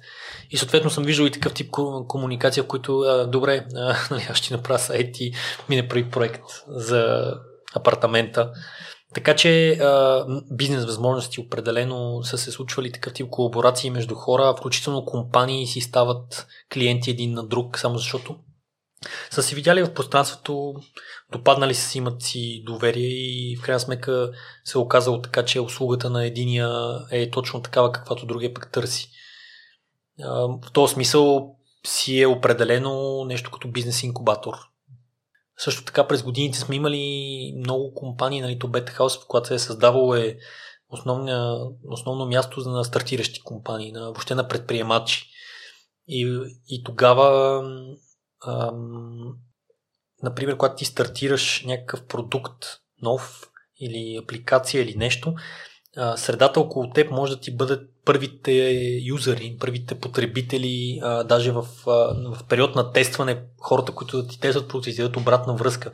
И в този смисъл а, е и една тестова среда. Нали, също така може да бъде място, където да получиш мнение и то и фидбек от хора, които са доброжелателни, ще отделят времето, просто защото се познавате. Нали? Иначе е много трудно, знаеш, така с а, анкети, анонимно и, и въобще да се получи обратна връзка. Оттам, а, дали оттам, нали, покрай това нещо и мога да кажа малко и за името House и въобще тая концепция бета, тя е точно свързана с това, че това е място, в което постоянно се нали, как да кажа, човек да иновира, да тества нови идеи, да не се притеснява да ги сподели с другите, да получи обратна връзка. Също така и това, с което си говорихме, идеята това да не се взимаш на сериозно. Това не е корпоративна среда, в която ходиме с костюми и, как да кажа, аз имаме някакви такива по-формални, по-студени взаимоотношения. Ами, много хора през години са наричали Бета Хаус вкъщи, далеч от вкъщи, нали, а, или второто вкъщи, а пък за някой е било и първото, честно казано, а, дълги години. Така че а, това е една среда на хора, които някакси мислят и действат по подобен начин, среда на доверие, а, среда, в която можеш да се отпуснеш и да се чувстваш комфортно и да вземеш вече това, което което имаш нужда да вземеш или което се чувстваш, че искаш да вземеш. Нали? Няма, няма някакви задължителни моменти. Нали? Все едно в една фирма или в една корпорация нали, ти някакси да, да трябва да правиш добро впечатление на определени хора, да има някакви политики и нали? няма такова нещо. Нали? При нас средата е абсолютно свободна и всеки се държи както прецени. Да, ако искаш да се върнем тогава на възможностите за комуникации за събитията, това, което да. човек може да си вземе Тоест, да, тъй като това е първоисточника на последващите бизнес партньорства, които сподели. Еми, аз, аз много вярвам, че първо, първо се свързваш с един човек на точно на човешка основа. И, и чак след това, защото си говорихме по-рано за доверието, ако се хареса, ако, ако имаш доверие, може да преминеш вече някакъв следващ етап. Ам, е, разбира се, сигурно има немалко случаи, в които си чул за някой нещо и просто тръгваш веднага да, да работиш с него и после се оказва, че не е това твой човек. Нали? Аз това харесвам това свързване на, по, за, по, по неформален начин. Това биха били, както ние правиме събития, някоя барбекю, някоя закуска, бета брекфаст един формат, който много, много дълги години организирахме това, това беше формат, в който просто някой стартиращ проект или нещо ново в града се представя пред а, нашите мембари или и пред външни хора около една маса на закуска. Просто човека сяда, всички са около него, също така закусват заедно и си говорят и нали, пак една такава неформална среда, в която може да научиш нещо ново. А, така че имаме такъв тип събития. А, вече разбира се, всякакви други формати за гледане на филми, а, излизане в природата, заедно ето сега, даже миналата седмица, аз не успях да отида тази година, но колегите бяха на всяка година правим летен бета кемп на морето, където можете нали, заедно да прекарате а, време извън въобще даже коворкинг пространството. И това са такива моменти, в които най-силно се получава една връзка между, между хората. Пък вече дали след това ще има възможност да работи заедно и въобще смисъл, нали, това е една съвсем друга тема. Но, но имайки това познанство по такъв нали, неформален начин е много по-лесно да се премине на, на следващата фаза. Ам... Също, нали, както стана дума, за тия бизнес възможности. Нали, ако си достатъчно комуникативен и така и търсиш търсиш нови контакти, нови клиенти потенциално в едно коркин пространство има най-малко хора. Нали, включително ние в момента предвид четирите ни локации, нали, имаме мобилна апликация, с която а, може да видиш всички хора в пространството, нали, потенциално а, да се свържиш с някой, да му пишеш нали, да кажеш, аз, аз съм Бетхаус, видях, че се занимаваш с това и с това, а, дали имаш време да изпием едно кафе, да да ми разкажеш малко повече, понеже аз имам интерес или имам нужда от нещо такова. Със сигурност са се получавали хора, които си намерили работа.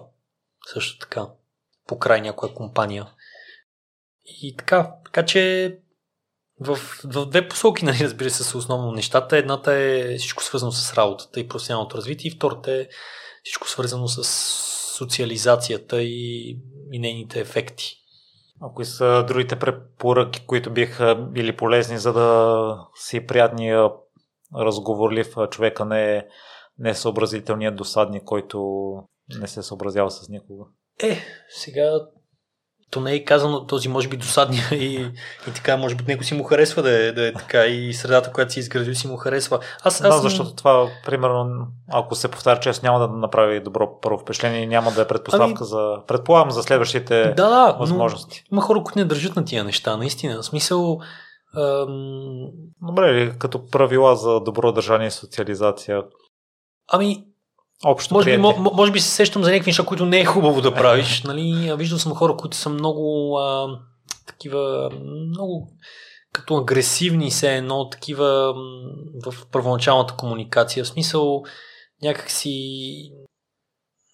много прекалено активни в всякакви въпроси с коментари, странни такъв тип коментари също така.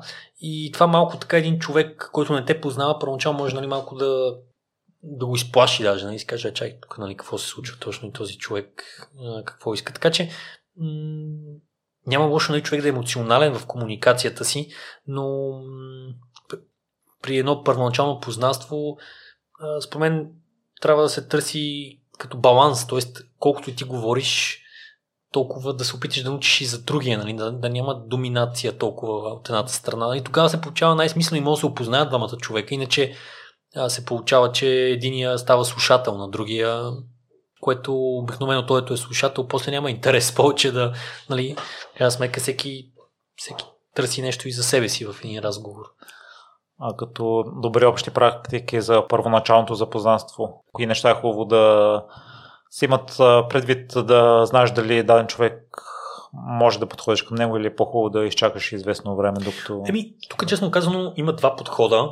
Единия е по така подхода на подготовката. Примерно, ти искаш да се запознаеш с някой определен човек, защото си видял, разбрал, направил си проучване, че той се занимава с тези неща или, или има пък тези хобита и така нататък. И съответно ти имаш интерес към този човек именно заради това. И, и все едно вече в, на самото събитие ти го виждаш този човек, само ти малко или много си си го набелязал. И сега тук въпросът е как да направиш а, а, контакта. И, и сега това, че знаеш нещо за човека, е плюс като цяло. Може да бъде плюс, много е важно обаче как го и комуникираш, за да не се усети пък, че си някакъв такъв вманиечен, нали, нещо, какво, нали, какво искаш крайна сметка. А, така че да, има такъв по-структуриран подход, нали, в който а, нали, отваряйки някакъв въпрос към този човек или така, нали, колко си по-подготвен въпрос ще е по-адекватен и човека нали, ще се заслуша и ще каже, ето, това е по моята тема или нещо. А, втория вариант е много по-органичен, много така по... А, как да кажа аз, лек, не, не задължителен, нали? А, аз честно казвам, винаги съм бил по-фен на този вариант. Примерно, давам ти пример, а, при нас а, нали, във всяко пространство има споделена кухня. И в тази споделена кухня има едни големи кафе машини, които правят кафе. Съответно, точно защото е нали, кафе машина, някой път става така, че има изчакване. Нали? Един си прави кафе, ти трябва да изчакаш. Та, всъщност, покрай кафе машината или покрай принтера или покрай нещо друго, може там да е този човек, с който примерно ти е интересно да си поговориш, или пък съвсем случайно даже да стане. И някаква такава тема от рода на а, гледам, че си правите голямо капучино и аз съм голямо. Не, нещо, което или просто съвсем случайно да стане покрай някоя тема, много леко така се влиза в един разговор и, ам, мисля, че от срещната страна по-малък е шанс някакси нали, човека да не отвърне. А, така че аз лично повече харесвам органичния подход или въобще органичните запознатства, защото нали, при тях няма, не се е получил някакъв задължителен характер от рода на нали, сега трябва да се запознае с този човек, защото така и така, нали, или някаква ситуация ви е накарала да да, да трябва да се запознавате. А лоши практики, които си виждал или чувал тогава? Еми, пак, както стана дума, такава една припряност нали, в комуникацията, може би също така навлизане в личното пространство на човека, чисто и физически, нали, особено при, при дамите, нали, това силно влияе много, нали, понеже все пак нали, по този че се усеща и някаква друга нали, енергия, агресивност. А, да, а, вече в комуникацията чисто предполагам и езика, който използваш, нали, а, някакво фамилиарничене веднага или пък някакви такива не знам, неадекватни неща, които казваш или някакви странни вицове или нещо такова, сигурно биха отблъснали от срещната страна. Така си мисля, не знам. И ето прочетох, че локациите, които имате са изпълняват най-високия стандарт и компаниите, с които работите, имат такова изискване за най-високите стандарти в офисите и в какво си заразяват те? Да, това е новата линия на BetHouse през последната година, година и половина, именно да, да правиме коворкинг пространства в клас А сгради. Като клас А сграда, тук си има предвид, това са бизнес сгради, които имат да, нали, клас А, казвайки, нали, звучи като най-високия стандарт. Тук става въпрос за това как изглеждат общите пространства на тези сгради, стълбища, сансьори, флайета, пространствата пред сградите, като озеленяване, оформление, поддръжката на, на разбира се, на тези, на тези ресурси, нали, най-често става чрез професионални facility management фирми, нали, просто една, бих казал, най-висок клас бизнес среда. До, до преди COVID истината е, че труд, нали, трудно, се, трудно собствениците на такива сгради бяха отворени да работят с оператори като нас, тъй като си така, властваше стандартния модел на работа, а именно една компания идва и подписва много дългосрочен а, договор за найем. Говорим за договори между 5, 8, 10 години с почти невъзможност за прекъсване или с големи неустойки. А, също така а, собственика просто предоставя етажа или сградата нали, на компанията и тя трябва да вложи всички средства за това офиса да се, въобще, да се да стане офис, нали, да се оборудва, да се направят ремонти и така нататък. И вече с, с, с, с това отдръпване в момента на, на големите компании, на фирмите от този начин на работа, започнаха да се появяват много свободни площи в бизнес градите. И това беше една така, бих казал, органична покана към оператори като нас, които можем да можем на такова пространство да го разделим на много по-малки офиси и съответно да работим с много повече компании, да го запълним по нашия начин на работа, а не по стандартния. И се отвори тази възможност да работим с собственик на, на такива класа сгради в София. Две, последни две локации всъщност са именно в такива сгради. А, това са сгради с най-високи а, така наречените ESG стандарти. Та тези ESG стандарти са в момента много водещи в в бизнес сградите има едни сертификати, които се взимат. Ние в момента оперираме именно в такива сгради с а, така наречения златен сертификат за тези стандарти. И истината е, че по край това нещо имаме възможност да работиме вече с едно много по-високо ниво корпоративни институционални клиенти. Имаме банка в момента като клиент, имаме няколко американски компании, чието офиси в България са в Бетхаус, които буквално държат много на такива неща. Включително имахме наскоро един въпрос за това, че се опитваше компанията да измери а, отпечатък а, на въглероден диоксид на техния екип и техния офис. А, така че, нали, ако иска човек да, да работи с такъв тип а, клиенти, нали, има преди като оператор на коворкинг пространство, със сигурност трябва да има пространство в такива сгради, класа сгради. И ние в момента виждаме в тая линия огромната възможност за развитие и за напред, защото по този начин ти имаш едно портфолио от възможности, т.е. имаме клас без гради, в които а, по, по-малки екипи или предприемачи, по-скоро фрилансери, нали, които не държат чак толкова много на тези неща могат да работят.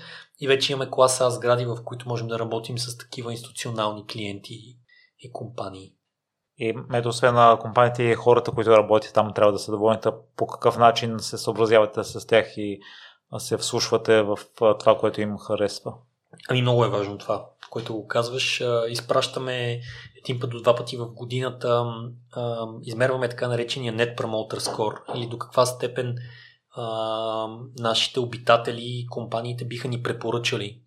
И вътре много често тя е, както ни оценяват от скала от 0 до 10, така има и отворен, отворен въпрос, в който могат съвсем спокойно да си кажат какво не им харесва.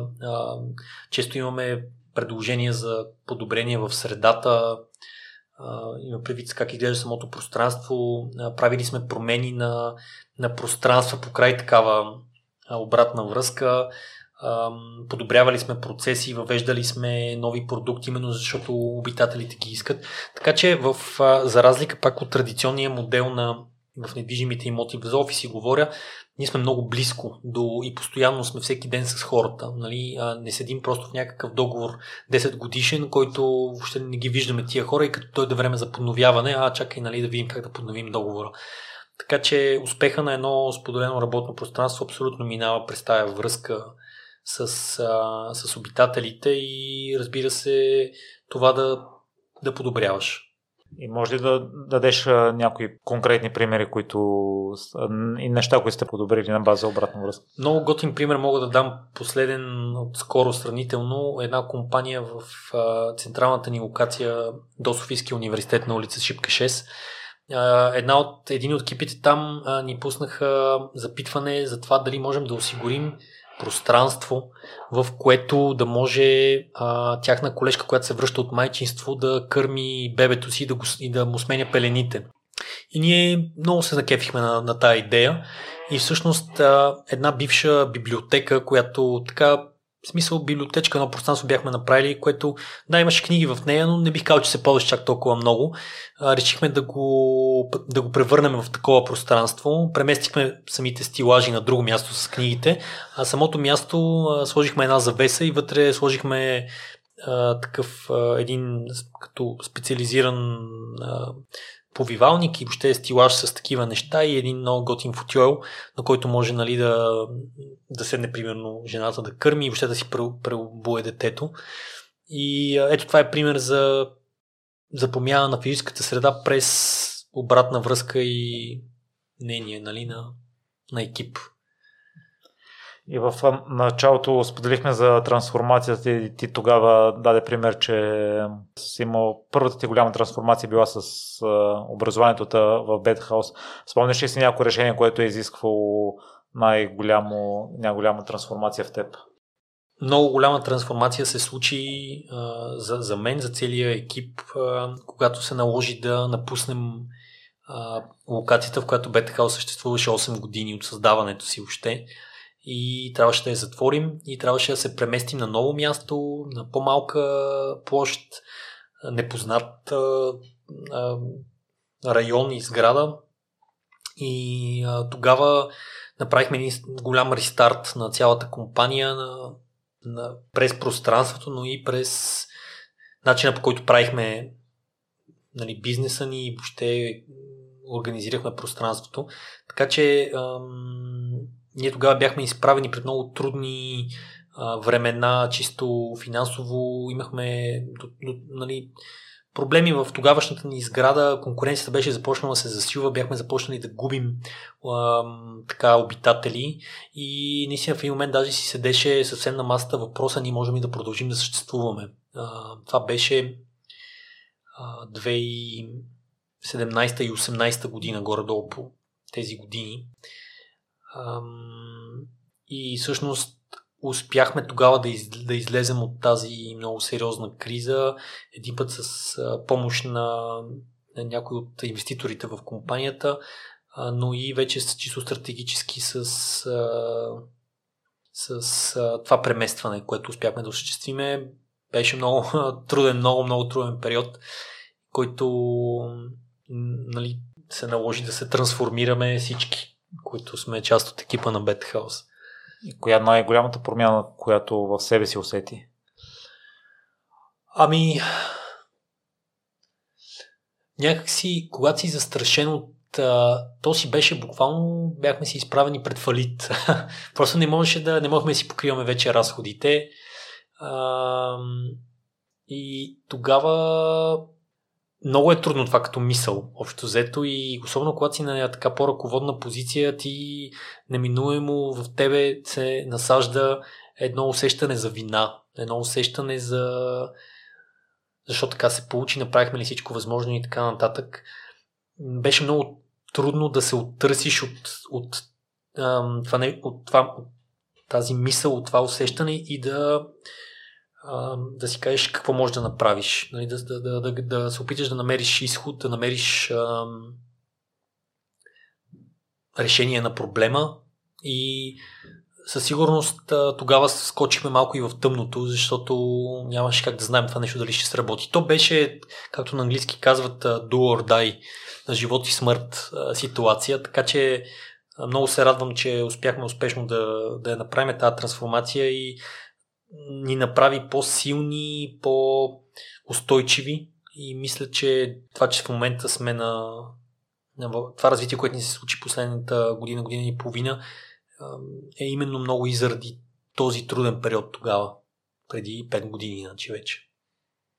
Браво на вас, че сте успяли да просъществувате и да, да запазите доброто име на бранда Мето и а, така отстрани изглежда, че си вървиш по твоя път, а, ушиш си уроците на временото. Има ли някой съвет, който би си дал от днешна гледна точка към методи в 12 клас преди да замине в Швейцария? О, Ами, със сигурност бих си дал съвета да съм, да съм по-търпелив, а, да, да не се опитвам чак толкова много да контролирам нещата. Аз, когато бях по-млад, имах тая склонност да всичко така да става по начин, по който аз си го представям, колкото аз го искам, нали, да се опитам да контролирам всичко. А, също така да, да се наслаждавам повече на, на момента, нали, това, което мисля, че по-накъсни години го научих, че е важно и се опитам да го правя. Не винаги ми се получава със сигурност. Ам, и да, че и да съм по-смел, може би също, въпреки че съм правил нали, такива неща, ам, може би където съм си съм навлизал в и съм излизал извън зоната си на комфорт и така нататък, съм сигурен, че имал и други такива неща, които съм можел да направя, пък по някаква причина съм се спирал. Така че да, да, да се опитам да да, да, така, да, да си прескоча страховете или, или нещата, които ме спират и да с отворено сърце и, и желание така да влизам в възможностите, които ми се откриват. И за финал едно послание към слушателите, които имат нужда от малко подритване, за малко смелост, вече са осмислили, преговорили са си начина по който ще кажат фразата, образно казвам, както ти в университета, да. но просто трябва някой да ги побутне да го направят. Ами той има един лав такъв, че сега в крайна сметка, ако трябва ти нещо се ритни себе си. Се с единия крак си ритни другия. Нещо ущипи се, нали. Малко е така, нали, ти, ама наистина е така, ам, е, на моменти работи даже и да се ядосаш, такова, си кажеш, айде бе, аз ли нали, толкова съм ам, изостанал или пък другите, ето какво нали, ми има на мен или нещо такова. Някой път работи, работи така позитивен някакъв гняв или, или ей така, просто сам себе си да, да, да, да се ядосаш, да се нахъсаш, нали. Ам, ако, ако това не си го представяте как да, как да стане, а, има толкова, толкова хубави истории и на българи, и на чужденци, които са, из, които са тръгнали от много трудна среда, от много лишения и а, нали, тотално не са били поставени в добра среда, така че да успеят. И въпреки това са успяли. А, има много такива истории по света, много хора, които се занимават с спорт, с изкуство, с бизнес. А, опитайте се да намерите някакъв такъв човек, който по някаква причина на вас ви харесва, нали, т.е. Вас, ви вдъхновява и според мен, като го изслушате ще, или като разберете през какво е принудил или как е успял, ще намерите нещо за себе си и ще се вдъхновите. Нали. Много лесно човек така слуша хора, с които се припознава в които вижда, че историята им е подобна на неговата. Аз нищо нямам в... Така, не съм имал, не съм имал нещо в живота си, което съм получил даром или нещо такова. И затова винаги съм харесвал история на хора, които се справили с трудности, които са идвали от по-трудна среда. Много харесвам такива истории. Много харесвам такива филми, такива книги. точно защото когато човек е изправен пред такива големи трудности, се случва тази трансформация и наистина като излезеш от, това нещо, докато го вървиш и го правиш много трудно, но като излезеш се чувстваш като прероден. И това е едно уникално чувство. Това е едно чувство, което няма как да ти се получи и как да го усетиш, ако си вървиш по стандарта, ако вървиш по лесния път. А, това е една емоция, нали, предполагам, като, като първото влюбване, като, като а, първия голям успех, първото постижение, ето а, с тичането, например, а, първото ти първо място, нали, ако стигнеш до такова, за такъв тип емоция става въпрос. И това са тия емоции за мен, които те карат да се чувстваш жив и, и ти дават смисъл в, в битието ти, в живота ти. Така че не просто си заслужава да го направиш, ами няма друг начин на, на живеене. Човек трябва да ги търси тия неща и ако усеща, че е в момент, в който не ги достига, определено трябва да, да потърси начин за промяна. Само по първата част да допълня още едно нещо, което на мен терапевката ми го е казвала като послание, че никой няма да дойде да ме спаси, аз сам трябва да, да, се, да се издърпам. Абсолютно много вярвам в, в това, че то малко звучи първоначално лошо, като ти го, сега, като ще ти го кажа, е, че ам, света не се интересува от теб.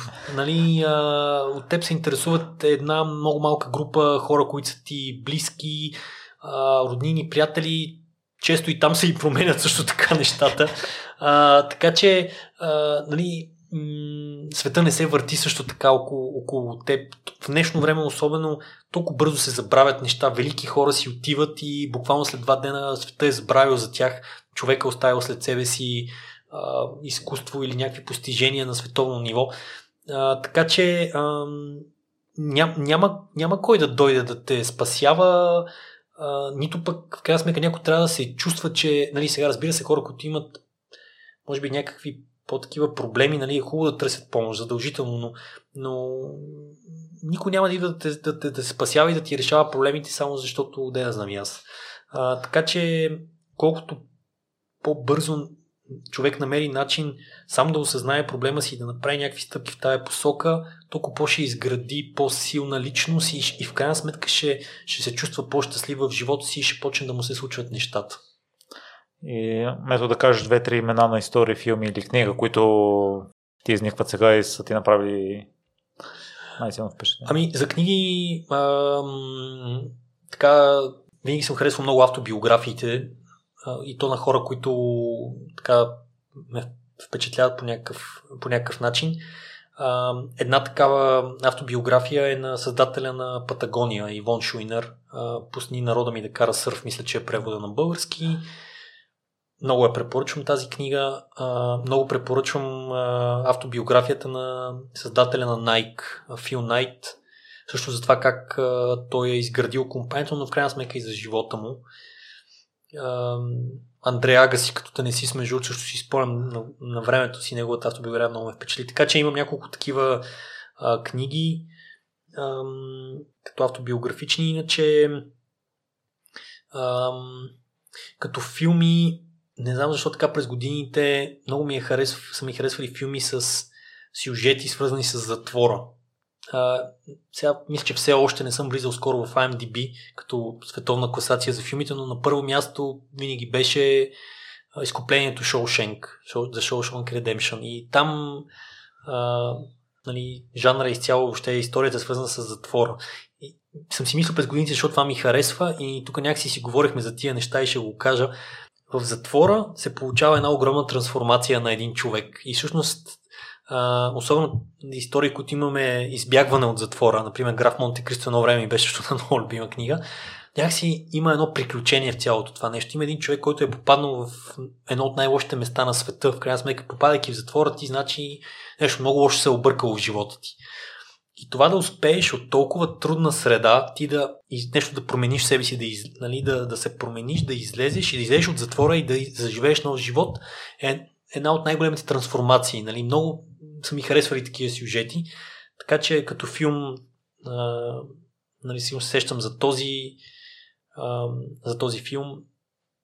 Сега и за други сигурно ще се сетаде, но а, да, това са някакви неща, които така ми харесват.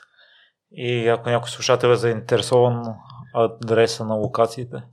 Имаме две локации в, а, наистина в сърцето на София, както казваме, до Софийския университет, улица Сипка 6. Това е в сградата на Съюза на българските художници. А, ние сме на третия етаж, на долните етажи има галерии. А, другата ни локация се намира на площад Салвейков, на последния етаж на сградата, където едно време имаше кино, кинокултура, след това имаше един магазин за хранителни стоки. Той е такава много хубава тип покривна локация, която се вижда цяла София, страхотна гледка. И вече на новите ни локации в тези бизнес сгради, за които стана дума, едната се намира в а, точно до метростанция Бизнес парк, а, а другата е в а, една новопостроена сграда, която е залепена за Мол София на Стамбулийски. Изключителни благодарности мето за гостуването и за философията, която сподели за живота си, начинът по който си стигнал до момента, в който си желая бъдещи хубави моменти по пътя, по който си тръгнал. Благодаря ти, както се казва, да ти се връща подобно и продължавай да правиш това, с което се занимаваш и, и се надявам да продължава да ти носи а, тия така хубави емоции, с които вероятно си го започнал и продължаваш да го правиш. Аз с такива гости като теб а, няма от какво да се притеснява. Радвам се.